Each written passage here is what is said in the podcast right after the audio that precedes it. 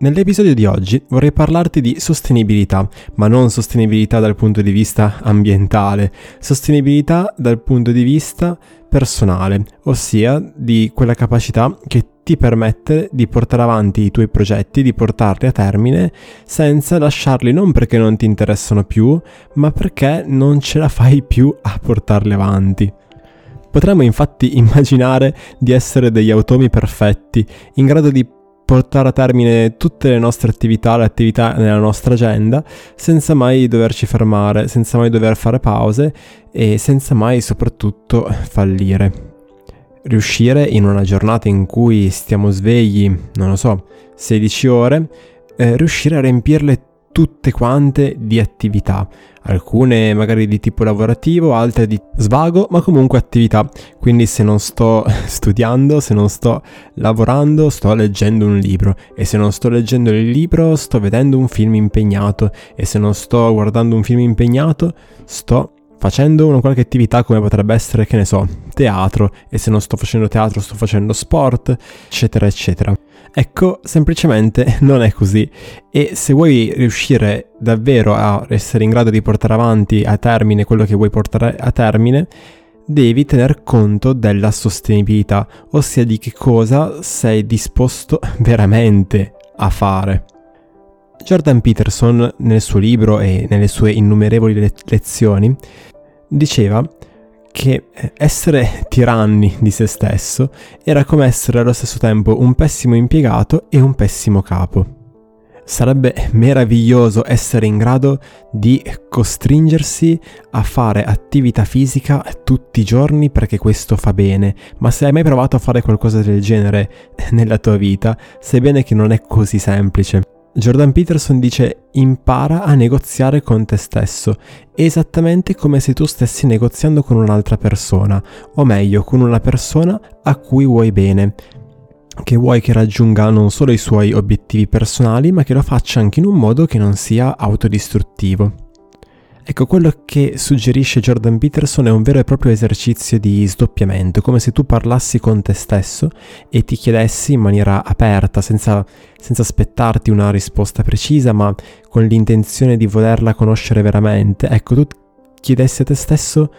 di che cosa ho bisogno, o meglio, visto che siamo in due in questo esercizio, di che cosa hai bisogno per portare a termine questa attività è un po' come se tu dicessi a te stesso, ascolta,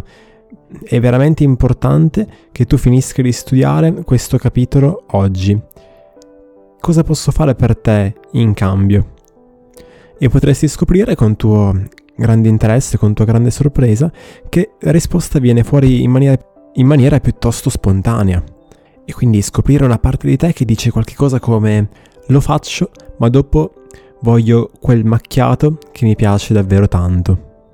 E non è una richiesta irragionevole, è una richiesta che puoi ottemperare se solo ti impegni un pochino. E allora puoi dire ok e metterti a fare quello che avevi intenzione di fare. Ma è importante, dice Jordan, che dopo tu ti premi veramente, che non tradisci te stesso, che in un certo senso dimostri a te stesso che tu sei una persona che rispetta la parola data, di cui ci si può fidare. E può essere, dice lui, che in passato tu non ti sia comportato così bene nei confronti di te stesso, che l'abbia trattato male o che abbia preteso delle performance, delle prestazioni che probabilmente non pretenderesti da un amico o da una persona a cui vuoi bene e quindi perché le pretese da te stesso, ma lo hai fatto e quindi forse riguadagnarti quella fiducia potrebbe costarti un pochino, potrebbe essere graduale e eh, richiederti un po' di tempo. Mi viene in mente un esercizio che avevo fatto fare a un corso che ho tenuto qualche tempo fa su, proprio su questo, in cui veniva chiesto ai partecipanti di scrivere di che cosa ho bisogno per stare bene e non scrivere due o tre cose, ma scriverne 30 e non fermarsi fino a quando non hai riempito tutte quante queste voci. Inizialmente le persone scrivevano le cose più grandi, le cose più importanti, eh, il mio lavoro, alcune relazioni con alcune persone particolarmente significative, quell'attività o quell'hobby che, che proprio mi dà soddisfazione, E così facendo di solito arrivavano intorno alla decina. E qui viene fuori la bellezza dell'esercizio, cioè costringerti a pensare a quelle piccole cose che magari dai per scontato e che però se tu non avessi probabilmente staresti molto male. Cose come il già citato caffè, piuttosto che la passeggiata nel parco in un giorno di sole, piuttosto che l'abbraccio di una persona a cui vuoi bene, un buon pasto caldo, dormire in un letto comodo. Ecco, queste sono tutte piccole cose di cui la vita di fatti è composta e che, a cui normalmente non do, non do attenzione, ma nel momento in cui non le ho più, cavolo se ne sento la mancanza. Ed è importante avere ben chiaro quali sono queste cose di cui ho bisogno, senza le quali non posso avere una vita che sia buona e soddisfacente per me. E l'esercizio continua chiedendoti poi di dare un peso a ciascuna di queste cose, di dare un voto, come se fosse un da 1 a 10, e poi una frequenza, ossia quanto riesci a fare queste cose. Dopodiché si tratta di prendere in considerazione quelle attività che ti darebbero molto piacere ma che fai molto poco e cercare di capire come potresti fare a farle di più. E in genere quello che succede sono, sono diverse cose. Mm, per esempio, può essere che tu scopri che farla di più sarebbe effettivamente più oneroso che non farla e allora decidi di lasciar perdere. Puoi scoprire invece che tutto sommato non ci avevi mai pensato, ma quando ti ci metti, farla non è così difficile e una soluzione con un po' di fantasia la trovi e potresti rendere la tua vita molto più piacevole con poco. L'ultima possibilità, altrettanto importante, è quella in cui scopri che ci sono due attività che sono tra di loro contrastanti, ossia non esiste un modo in cui tu puoi farle tutte e due. E allora devi scegliere,